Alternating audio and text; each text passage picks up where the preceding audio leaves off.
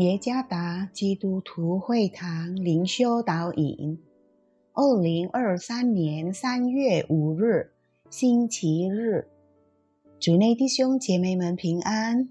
今天的灵修导引，我们要借着圣经希伯来书十三章第一到第三节来思想今天的主题：接待天使。作者。余日新牧师，希伯来书十三章第一到第三节：你们务要长存弟兄相爱的心，不可忘记用爱心接待客旅，因为曾有接待客旅的，不知不觉就接待了天使。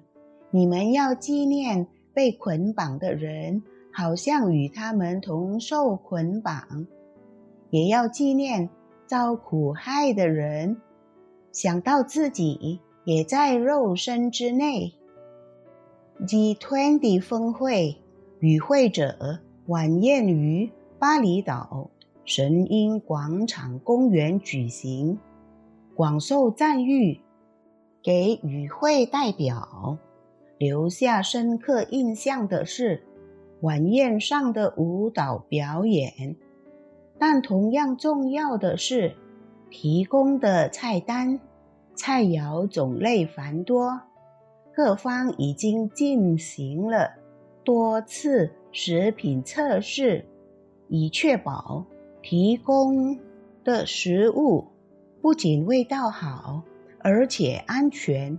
来自美国的协议。甚至要求能够进入厨房区域。他们想监督从制作到上菜的过程。如果主人必须非常小心地接待国宾代表，那么若所邀请的是天使，又当怎样呢？天使不是更高贵吗？这样的天使是指在旅途中遇到困难的信徒、主里弟兄姐妹。希伯来书信的收信人不是有钱人，更不是名流，而是社会上一般的普通人。虽然弟兄姐妹的处境和条件比他们差。但并没有减少他们对主里弟兄姐妹的热情款待。说实话，要接待主内肢体进入我们当中，并不容易，更何况所要接待的是陌生人。我们接待人有时会感到受搅扰，我们的行程作息。受了妨碍，希伯来书的作者鼓励我们不要忘记行善和给予赞助，因为这样的祭是上帝所喜悦的。参看希伯来书十三章十六节，这让我们想起亚伯拉罕和撒拉如何敦促。三个来到他们营地的陌生人，在他们当中住宿。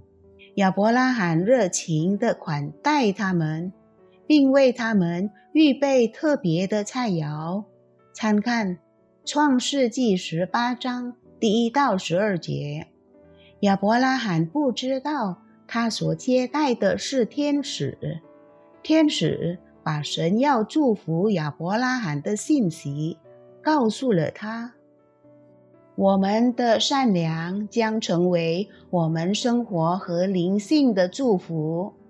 我们当从自私的生活中转变成也关心他人，并不因为盼望从他们得到什么回报而接待或帮助人。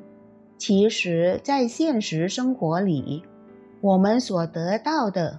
往往比所付出的还多，因此不要厌倦行善和传播上帝的爱，以使他人得到祝福。